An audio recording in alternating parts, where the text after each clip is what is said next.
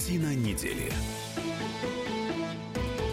Иван Панкин и Николай Сванидзе, историк, журналист. Здравствуйте, Николай Карлович. Да, это в я, студии, здравствуйте. В студии радио «Комсомольская правда», традиционно по воскресеньям. Начинаем. Но одной из главных тем этой недели, это, конечно, новые, мер, новые меры поддержки семей в России. Э, из демографической ямы страну, я думаю, вытянут дети мат-капитал. Ну, по крайней мере, такой заголовок вот на сайте kp.ru под этим материалом. Объявлено о новой демографической политике, вводятся выплаты за первого ребенка, продлен материнский капитал. И мы, журналисты «Комсомольской правды», разговаривали с демографом Владимиром Тимаковым. Он как раз, среди прочего, сказал, что это уже четвертый шаг, который предпринимается для улучшения демографии. В 2007 году ввели мат-капитал. С 2011 года стали давать бесплатную землю многодетным. С 2013 занялись поддержкой семей с третьим ребенком в отстающих по демографии регионах. И вот новый этап – а, Николай Карлович, а вообще вот она, проблема демографии, она действительно существует в нашей стране? Или это просто данные, на которые вот эти демографы опираются и постоянно об этом кричат просто потому, что это их работа? Но демографы ведь не, не вредители, правда? Можно, конечно, и демографов объявить вредителями, но мне кажется, что это не вполне перспективный путь. Э, я думаю, судя по тому, что, судя по той информации, которая доступна нам всем, э, я думаю, что демографическая проблема существует, и она достаточно острая. У нас э, очень плохое соотношение между рождаемостью и смертностью. У нас пока недостаточная э, продолжительность жизни, особенно мужской. И все это приводит к тому, что у нас э, в обозримом будущем э, количество работающих людей сравняется с количеством пенсионеров. Но, как мы с вами понимаем, это очень серьезная проблема. Просто угу. для страны.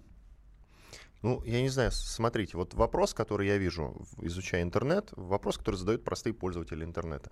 Мы прокормить тех, которые уже есть детей, не можем, и стариков тоже. О какой демографической проблеме постоянно власти говорят, если с теми, которые уже есть, прокормить не можем? Вы не, ну замечательно. Ну давайте перестанем рожать, вообще вымрем понемножечку. Очень хорошо остаток э, жизни э, наш народ проведет, без детей, никого не надо кормить, сами будем работать на себя, ну просто зашибись будет жизнь. Значит, э, на самом деле, если детей не рожать, они не вырастут, понимаете, дорогие друзья? У детей есть такое свойство. Они сначала маленькие, а потом постепенно все больше и больше и становятся взрослыми. А под конец уже они начинают кормить тех родителей, которые кормили их, когда они были детьми. Вот так вот как-то повелось, понимаете, от основания Земли.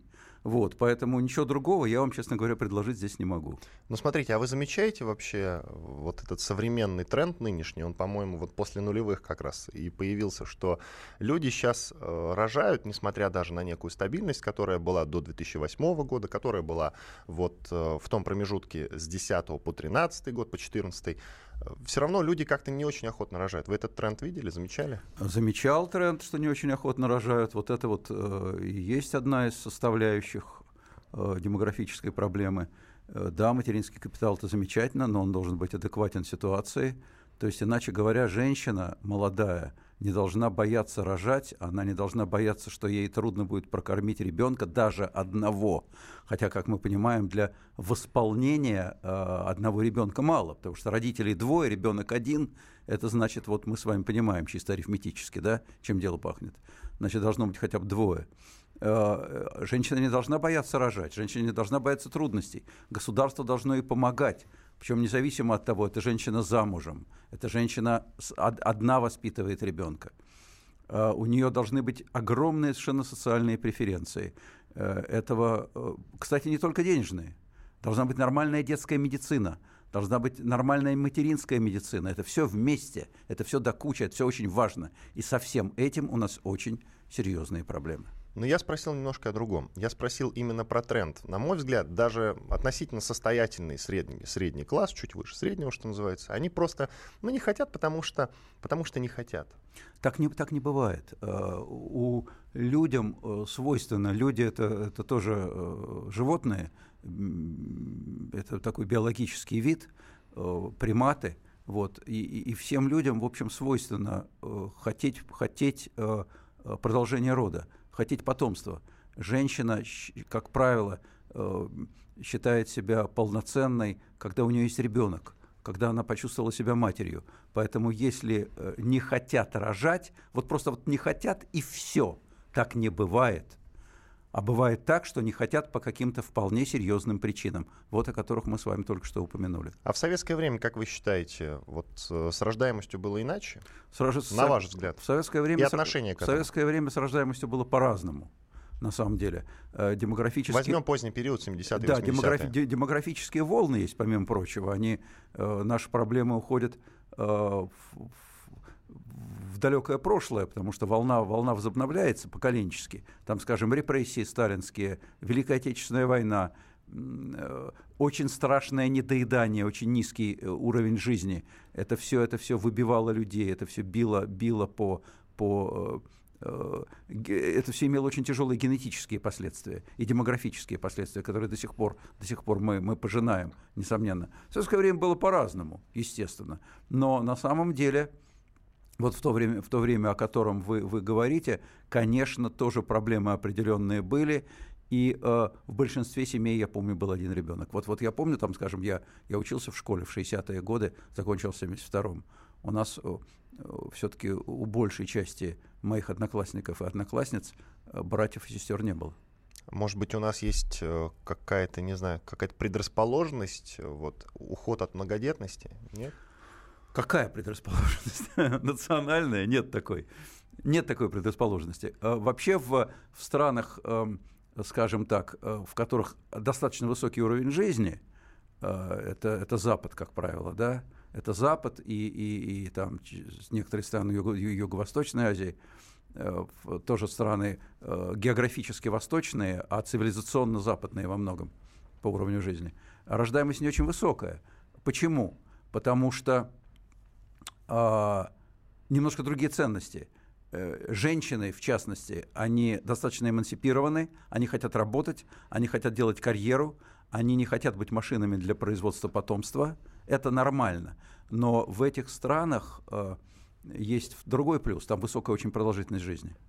Там очень хорошая медицина, очень хорошее питание – очень высокий уровень жизни и вследствие этого высокая продолжительность жизни. Поэтому там демографические проблемы э, не так остры. А у нас э, сочетается вот это вот западное э, нежелание рожать и в то же время э, чисто восточная в, в цивилизационном смысле э, слабость, э, слабость медицины – и, и низкая продолжительность жизни. Но еще суеверия, кстати, вот играют роль в том, что в, у нас низкая, низкая да, Владимир Тимаков, этот самый демограф, о котором я сказал в начале нашего разговора, э, привел, значит, вот такой момент. Он сказал, что в России есть традиция в высокосный год не заключать браков, а значит и первых детей рождается меньше. То есть, а 16 год был высокосным. Вот э, ему указали на то, что это суеверие, и так только в деревнях живут. А он сказал, что проводил опросы, и в городах тоже в это во все верят даже очень образованные люди. Ну, я, честно говоря, очень мало слышал об этой версии. Не думаю, что она имеет решающее значение. Э, на этой неделе состоялся разговор с Дмитрием Медведевым, представителем пяти российских федеральных телеканалов. Разговаривали с ним. Вот что он сказал, Дмитрий Медведев, о мат-капитале. Давайте послушаем. Поддержка семей с детьми. Это вообще ключевая задача, потому что мы знаем, в какой демографической ситуации мы находимся. Помните, когда начинали программу материнского капитала, исходили из того, что это может простимулировать прирост детей. И так и произошло только что президентом было объявлено, что он предлагает эту программу сохранить на последующий период, до конца 2021 года. Были озвучены некоторые другие очень важные шаги. Это пособие для тех семей, которые решили завести первого ребенка. Пособие, оно адресное, сразу подчеркиваю. Это пособие будет составлять один прожиточный минимум и выплачиваться до возраста полутора лет. Есть еще одно решение. За счет материнского капитала платить аналогичное пособие, но уже тем, у кого вторые и третьи рождения. Просто если они хотят получать дополнительные деньги. Есть еще одно важнейшее решение. Субсидировать ипотечные кредиты сверх уровня в 6% и текущей ипотечной ставкой, она э, будет компенсироваться за счет э, федеральных средств. Дмитрий Медведев, премьер-министр России, о материнском капитале. Сейчас, после небольшого перерыва, как раз поговорим о его разговоре э, с представителями пяти ведущих российских телеканалов. В студии радио «Комсомольская правда» Иван Панкин и историк-журналист Николай Сванидзе. Вы можете нам писать в WhatsApp и Viber, друзья. 8 967 200 ровно 9702.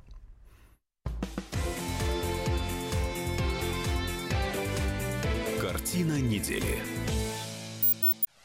Давай товарищ адвокат! Спокойно, спокойно. Народного адвоката Леонида Альшанского хватит на всех. Юридические консультации в прямом эфире. Слушайте и звоните по субботам с 16 часов по московскому времени.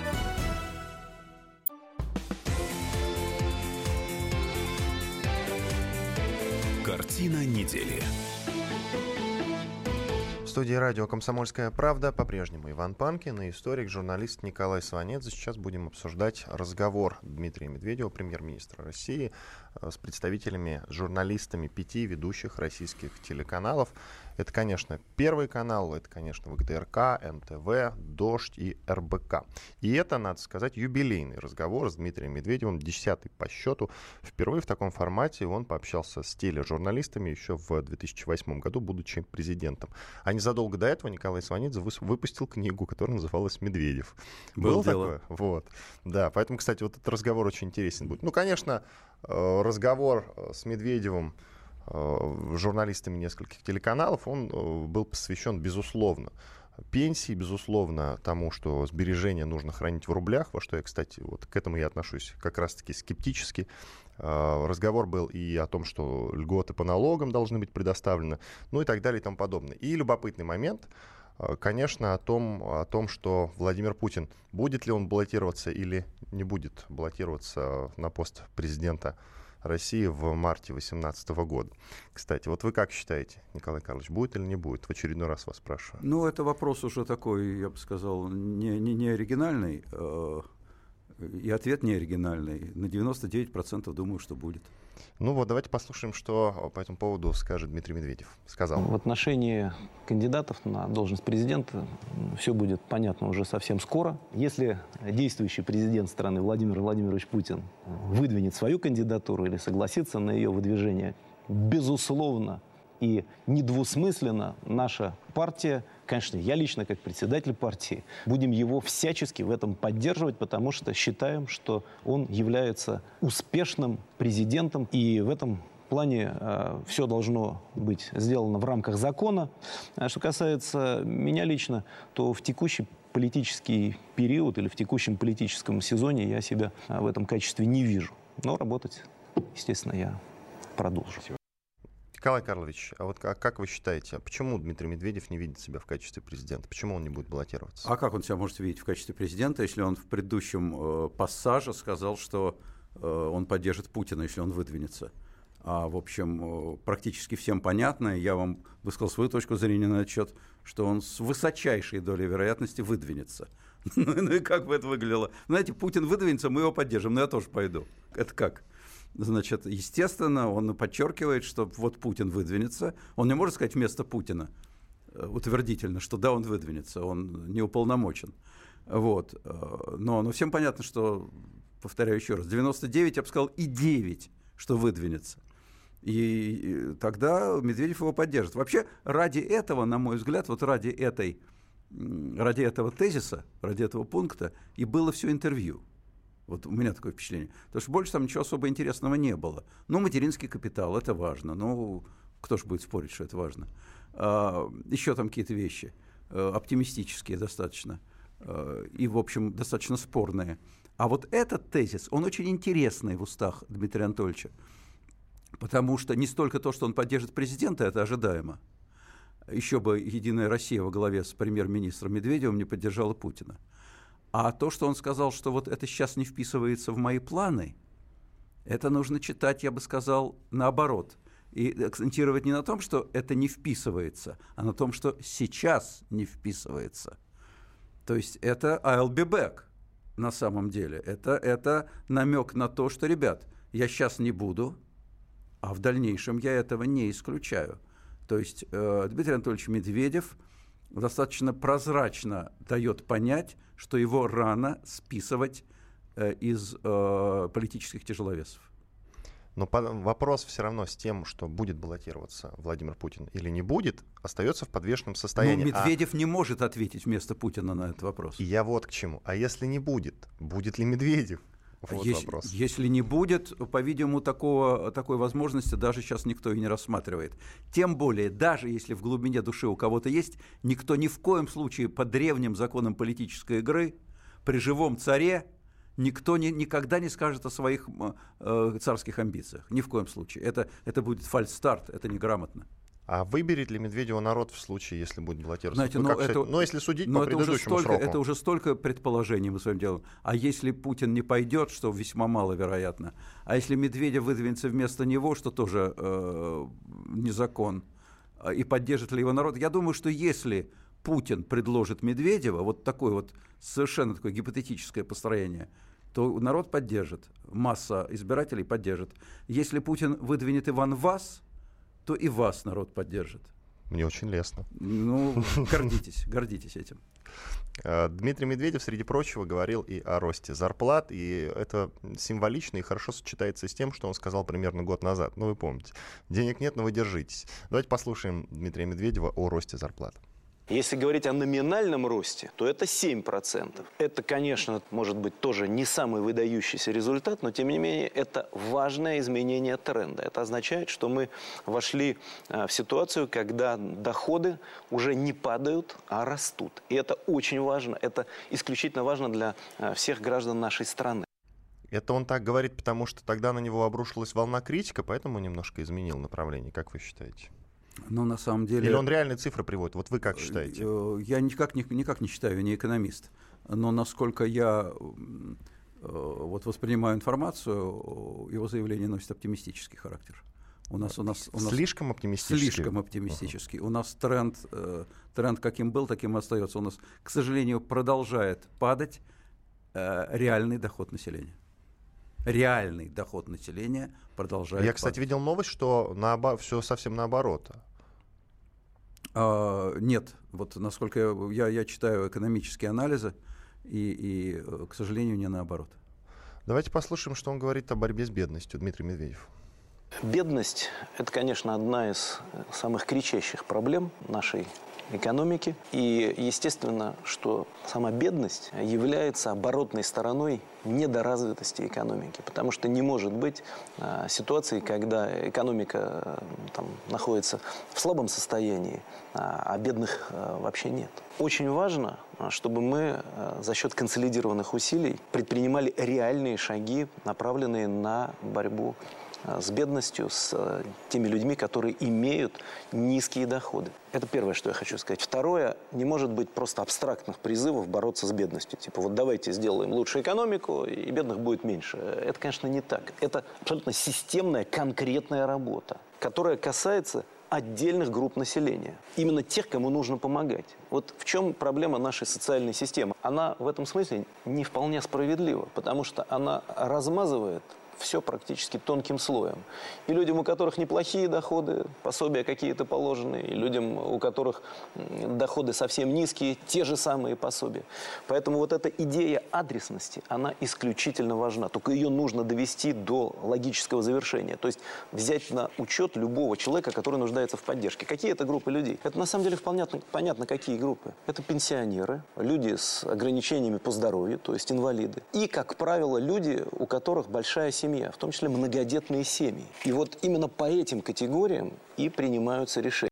Дмитрий Медведев, премьер-министр России, Николай Карлович. Ну вот что вы для себя отметили из того, что сказал Медведев? Все абсолютно правильно говорит, но это все, к сожалению, сотрясение воздуха. Это, это Просто не упрек, слова. Это абсолютно. Это не мой упрек Дмитрию Анатольевичу.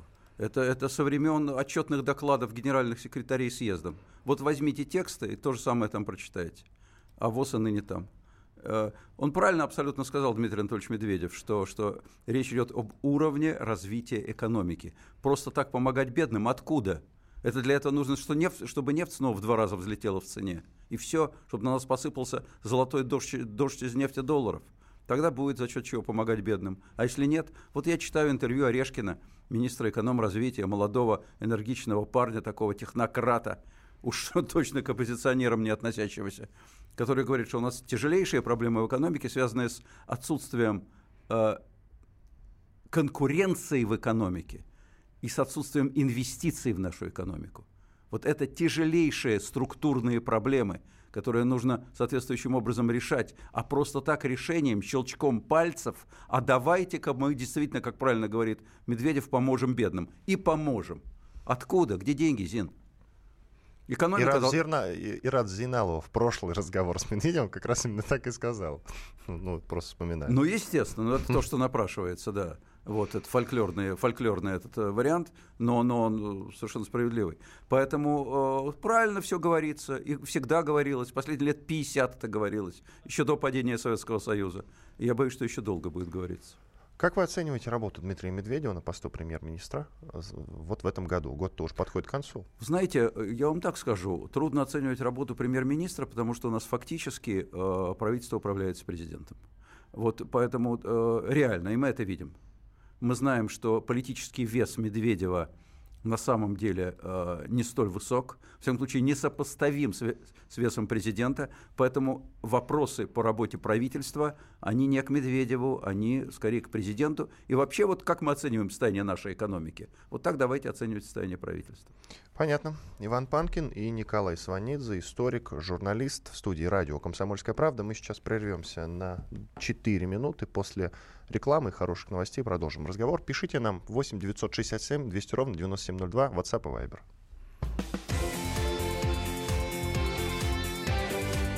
Картина недели.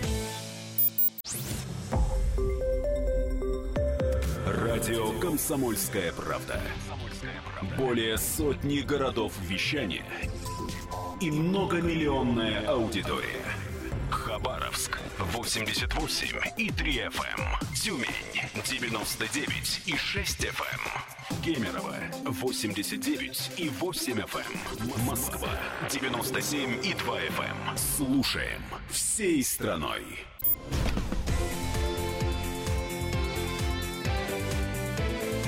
Картина недели.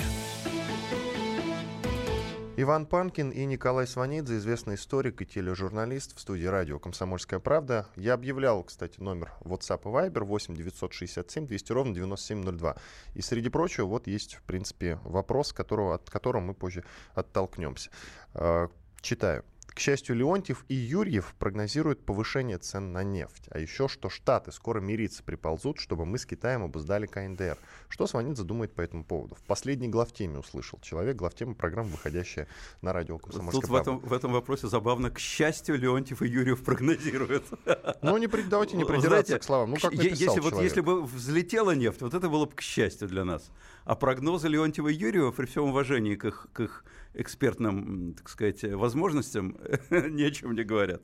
А, кто-то прогнозирует взлет, кто-то прогнозирует падение. Вы знаете, давно известно, что любой прогноз цен на энергоносители, он абсолютно не имеет отношения к реальности. Это просто вот бабка сказала. Пойдите на улицу, поймайте бабку первую и спросите у нее, бабка, какие будут цены на нефть?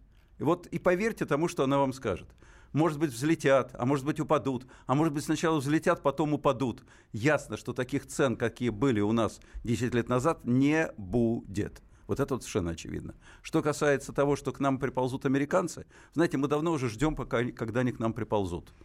Они к нам давно должны приползти, давно уже должны рухнуть Соединенные Штаты, расколоться, должны все Штаты отделиться, они должны, должны давно попросить у нас пощады, давно должны попроситься в состав Российской Федерации и поштатно, и все вместе.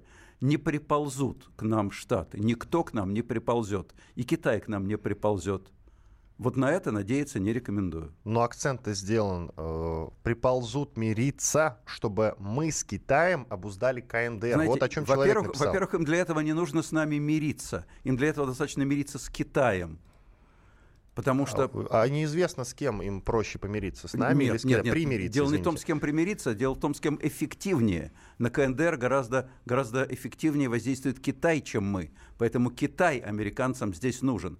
Но я замечу, что и американцы нужны, и нам нужен Китай. Потому что КНДР, если кто-то думает, что КНДР – это проблема Соединенных Штатов, я э, обращаю внимание, возьмите, поверните глобус у себя дома, или возьмите атлас, посмотрите, кто к КНДР ближе, Китай, Соединенные Штаты или мы? Вот мы с Китаем поближе к КНДР, чем Соединенные Штаты. Поэтому это скажем так, мягко, не в меньшей степени наша проблема, чем американская. Вы затронули весьма волнующую тему, которая ведет нас далеко в сторону, и это хорошо.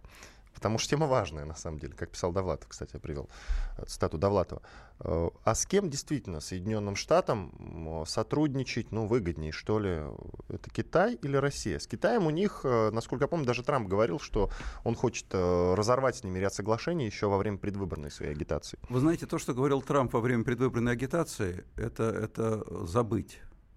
А, вот. Он много чего наговорил. Он тогда вообще не имел ни малейшего представления о том, что такое э, первый пост в Белом доме США. Вообще. То есть вслепую, не приходя в сознание. Теперь он немножко пришел в сознание, и, как мы видим, он разговаривает э, с китайским лидером. Китай для США, э, назовем вещи своими именами, важнее по всей совокупности обстоятельств. Китай сильнее, чем Россия. Я не имею в виду военную составляющую. Вы знаете, ребят, я вам должен сказать, что военная составляющая, она не самая главная. Она важна, когда дело доходит до драки прямой. А до драки, слава богу, между великими державами дело, я надеюсь, не дойдет, потому что она для всех смертоубийственна.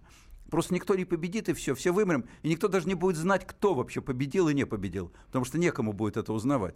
Поэтому до драки, будем надеяться, дело не дойдет.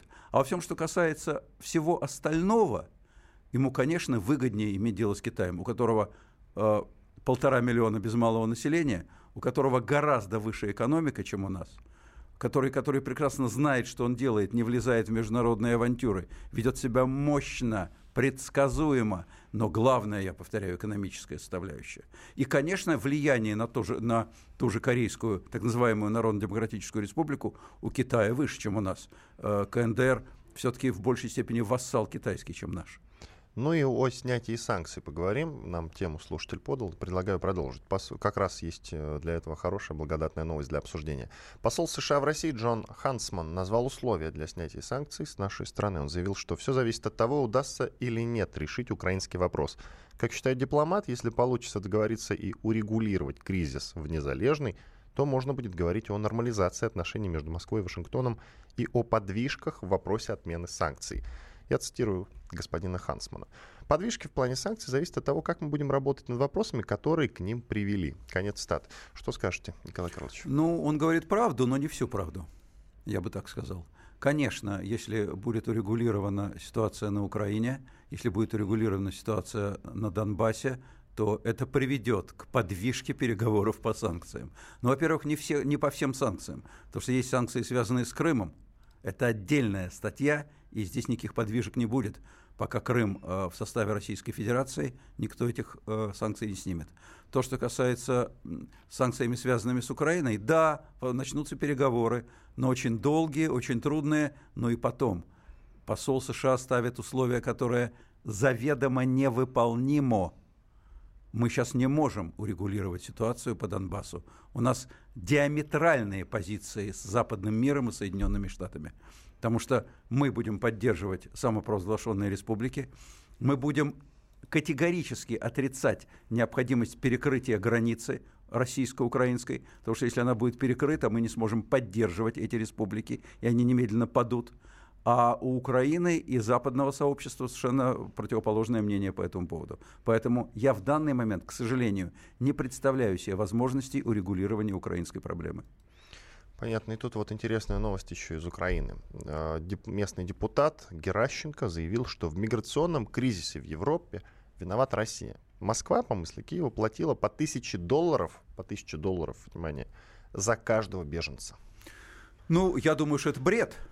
Вот. Просто нам нужно готовиться к тому, что э, вследствие особенностей нашей сейчас не самой лучшей репутации в мире – любой э, человек, негативно относящийся к России, сможет вбрасывать любой бред, и он будет восприниматься в мире. К сожалению, это так. Угу. Интересно. Ну, вообще сам посыл. Вот как, как человек дошел до того, чтобы озвучить эту ну, новость Я не знаю, вслух. как человек дошел. Просто... Это, это достаточно, достаточно воспринимаемое, повторяю, и на Украине, по-видимому, такие вещи, и достаточно воспринимаемое в мире, потому что после скандалов всевозможных, в частности, с русскими хакерами, с вмешательством в выборы и так далее, от нас, к сожалению, ожидают всего. Ну, хорошо, я, я даже готов поверить вот в этих эфемерных э, русских хакеров. Вот видите, но по вы, тысяче долларов... Вот Нет, вы уже только на поверить примере, только на примере вот этом тысяча долларов за беженца. Сколько беженцев в Европе? Сейчас по тысяче долларов за каждого. Ну, э, понимаете, про мат-капитал. Действительно, Вернемся к этой действительно звучит бредово, но тем не менее он это вбрасывает, и мы это с вами обсуждаем. Ну, нет, мы обсуждаем уровень Нет, это, это, я, безумия. это, это- это я не нас с вами упрекаю, да, а, а просто и это в мире обсуждают. Потому что я повторяю еще раз, к Тысяча сожа- долларов к за сожалению- беженца, Николай к, Карлович. К сожалению, от нас ожидают всего. Ну, это значит, нас считают очень богатыми людьми, это хорошо. А, не нас считают с вами богатыми людьми, а возможности, возможности нашего государства творить черти что считают, считают неограниченными.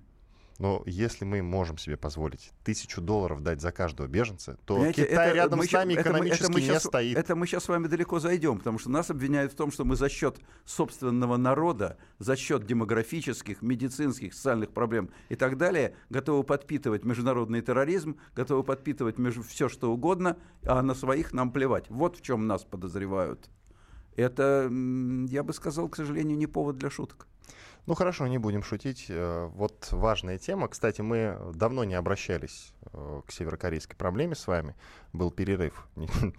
Ким Чен Ин объявил о завершении ядерного вооружения КНДР. И, кстати, тот слушатель, который спрашивал вам, э, приводил пример как раз фрагмент разговора из программы «Главтема», пишет, что живет в Находке, но близость с Кореей не беспокоит его.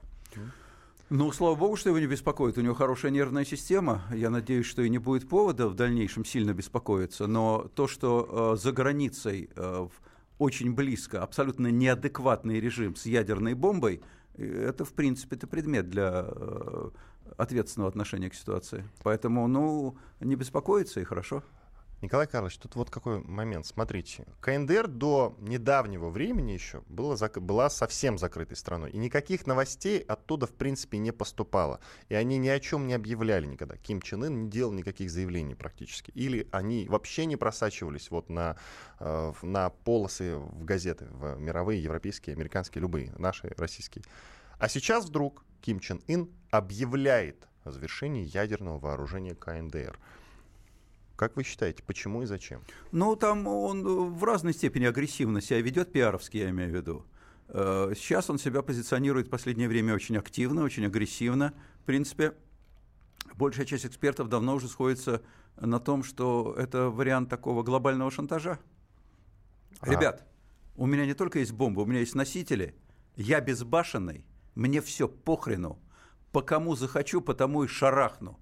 Поэтому гоните бабло, гоните еду, иначе вам мало не покажется. Вот в сухом остатке вот это так. Но вы же понимаете, что такую риторику всерьез восприним- воспринимать не, сто- не стоит, А потому как что это, как а- правило, это понты. Вы знаете, как правило, понты, но когда, когда вот так вот понтирует до зубов вооруженный, непредсказуемый человек, то это уже, ну подумай, понты это или нет, а вдруг не понты. Нам с вами известно, что бояться нужно спокойного человека, который, как правило, молчит. А Вы знаете, не всегда бояться нужно агрессивного сумасшедшего в очень значительной степени. А, Гитлер, кстати, тоже не молчал. Ну хорошо. Тут важная тема, и вы, и я хотели о ней поговорить. Следственный комитет проверит антисемитскую версию о ритуальном убийстве Николая II и его семьи. На этом настаивает РПЦ и патриотическая общественность. Э, Николай Карлович, ну, было ли убийство ритуальным? Начнем с этого, наверное, да? Можно ли так вообще говорить? Вы знаете, ну, э, это вообще бред. Значит, э, убийство, конечно, как, какая там... Вообще само слово, словосочетание «ритуальное убийство», оно относится исключительно, действительно воспринимается как антисемитская версия. Потому что никаких, никаких ритуалов, кроме как вброшенных э, в, в публичное поле активными антисемитами, э, больше не было. Это было вброшено сразу после, сразу после убийства царской семьи, значит, что это было ритуальное еврейское убийство. Само по себе это бред. В иудаизме нет человеческих жертвоприношений. Э, Среди тех, кто убивал царя, практически все были русские, а те, кто не были русские, те были совершенно безбожниками последовательными, которым было все равно, что православие, что иудаизм, что мусульманство, всех к ногтю, всех священников резать, независимо от конфессии. Поэтому, конечно, любое предположение такого рода, оно воспринимается как антисемитское и не имеет под собой ровно никаких оснований. А вот еще вопрос, у нас 30 секунд. А стоит ли и дальше продолжать расследовать это убийство? На мой взгляд, нет, но у РПЦ другая точка зрения на этот счет. Они пока уходят от, от, от окончательного ответа на этот вопрос. Иван Панкин и Николай Сванец. Через две минуты продолжим разговор. Оставайтесь с нами.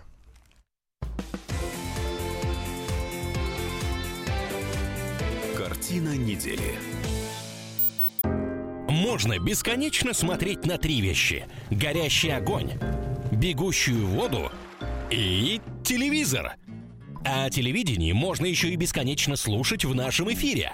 Потому что ведущие Егор Арефьев и Сергей Ефимов просто огонь. И никакой воды. Только главное, что стоит посмотреть, а чего лучше никогда не видеть. Программу «Глядя в телевизор» слушайте по средам с 8 вечера по московскому времени.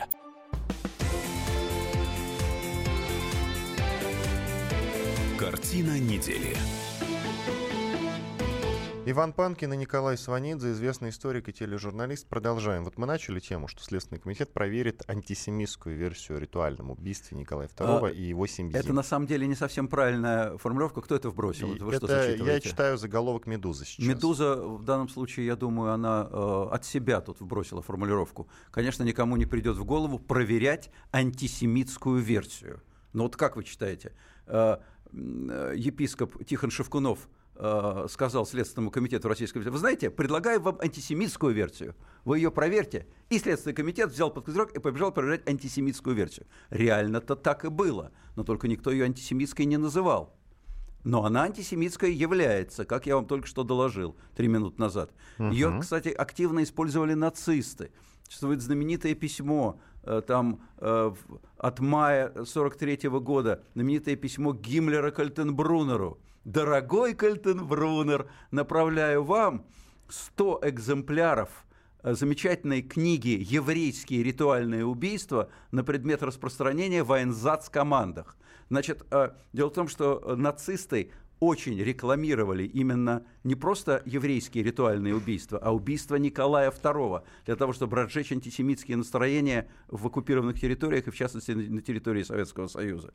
Это, это старая, действительно сволочная, совершенно антисемитская версия, ничем абсолютно никогда не подтвержденная, а исторически, если брать не смерть Николая, а вообще, э, э, так сказать, склонность э, э, иудеев э, к ритуальным убийствам, она насчитывает уже 2000 лет. Но э, никогда ничем вообще не, не подтверждалась, и не могла быть подтверждена. Я думаю, что в данном случае позиция РПЦ, в которой, конечно, достаточно сильные антисемитские настроения, тем не менее связана не с желанием их разжечь, а с желанием, вот о чем вы меня спросили, я вам подтвердил, э, с желанием уйти от окончательного ответа по останкам э, царской семьи. А для того, чтобы уйти, для того, чтобы тема не обсуждалась и не был дан окончательный ответ на архиерейском соборе, нужно было затеять новое расследование, любое. Если затевается расследование, значит время нужно для него. А какое расследование? Ну, а давайте-ка мы расследуем, черт его знает, почесали репу. Ритуальное убийство. А? Слабо? Давайте. И Следственный комитет, который в хороших отношениях с РПЦ, не, не имея ни малейшего а представления... кто в плохих отношениях с РПЦ? Из официальных органов? Нет, но в настолько хороших, чтобы немедленно взять под козырек. Значит, все-таки я напоминаю, что Следственный комитет РФ это, это государственный орган. Я о том и сказал. А, а РПЦ это, это, это э, религиозная организация. Значит, одна из конфессий, существующих в Российской Федерации. Так вот, э, э, Следственный комитет, по-видимому, не имеет твердого представления о том, что именно ему предлагается расследовать. А именно, я повторяю, совершенно такую старую, кондовую, давно-давно завядшую, как, как, как, как цветы старые, значит, э, антисемитскую версию убийства царя. Они сразу сказали, о, давайте проверим. Повторяю, не имея, я думаю, точного представления о том, что именно им предстоит проверять. Заметьте, что тот же епископ Тихон Шевкунов, человек очень образованный, поняв, что получилось э, грубо и неаккуратно, он уже сделал задний ход. Он рассказал, как? А, обвинение в антисемитизме для нас оскорбительно. Мы вовсе не это имели в виду. Мы имели в виду, что большевики, для них был некий ритуал убийства царя. Само по себе нелепость, для большевиков никаких ритуалов в этом не было. Но, тем не менее, он сразу ушел от обвинений в антисемитизме. Я думаю, что и Следственный комитет теперь антисемитскую версию, я надеюсь, проверять не будет, или он окажется, э, ну, скажем так, в очень неловком положении. Несколько подробностей читаю как раз вот с сайта «Медуз». В случае с расстрелом царской семьи термин «ритуальное убийство» носит ярко выраженный антисемитский подход – подтекст, извините. Сторонники этой теории считают, что расстрелявшие царскую семью большевики осуществляли некий кровавый иудейский ритуал, ритуал убийства царской семьи. Такие теории считают результатом, внимание, всемирного еврейского заговора. Доктор культурологии, библеист и специалист в области иудаики Анна Шманина-Великанова рассказала «Медузе», что теория ритуального убийства, которое якобы совершают евреи, была распространена в странах Европы и в Средневековье. Ну, то, что, то, то, о чем я вам говорил только что, абсолютно. Идем дальше, к другой теме. Э, тут, э, наконец, наконец э, стало известно, с кем будет играть сборная России. Там Саудовская Аравия, футбол. Египет, да, футбол, чемпионат мира, с кем будет играть в, в одной группе сборная России. Там Саудовская Аравия, Египет и, Уругвай. Вот сейчас, и Уругвай, да. Это вот единственный, самый сильный официально наш соперник. А что касается Саудовской Аравии и Египта, вот вы как считаете, стоит ли нам расслабляться и думать, что это такая самая, одна из самых слабейших групп на чемпионате мира, и это для нас будет легкой прогулкой? Вы знаете, одна из слабейших групп, да, легкой прогулки нет. Для нас не может быть легких прогулок, потому что мы недостаточно сильны. Мы пока что не Бразилия и не Германия, чтобы думать о легких прогулках. Да и те не думают о легких прогулках, а начинают играть с самого начала. Вот, поэтому на классе мы не обыграем никого. У нас этого класса нет. Вот если мы будем играть, выпрыгивая из трусов изо всех сил, с огнем просто, который бьет из ноздрей и из глаз, тогда мы должны выйти из-под группы, потому что саудиты, Саудовская Аравия, одна из самых слабых команд на чемпионате мира, несомненно. Египет команда Э, достаточно крепкая. Э, это сильнейшая на данный момент африканская команда. Нет, я с вами не соглашусь. Нет, ну, категорически. Ну, ну да, ну да. Иван. Ну, будем спорить, не, ну, бу- будем, не, спорить. не будем Хорошо, спорить. сойдемся на том, что одна из сильнейших Даже Афри... с этим не африканских команд. Вот, тем не менее, команда крепкая, я вас уверяю, с ней нужно будет повозиться. Но она играет не в Африке. Для африканских команд это важно. Все-таки климат другой и так далее. Уругвай – это команда выше нас классом, однозначно. Это, э, в общем, э, Уругвай входит в мировую элиту, несмотря на то, что крошечная страна, но тем не менее они двукратный чемпион мира, напомню. Хотя оба, оба раза это было давно, но тем не менее. Там играют мировые звезды. И играют они, что важно, в европейских чемпионатах. То есть им акклиматизация не нужна.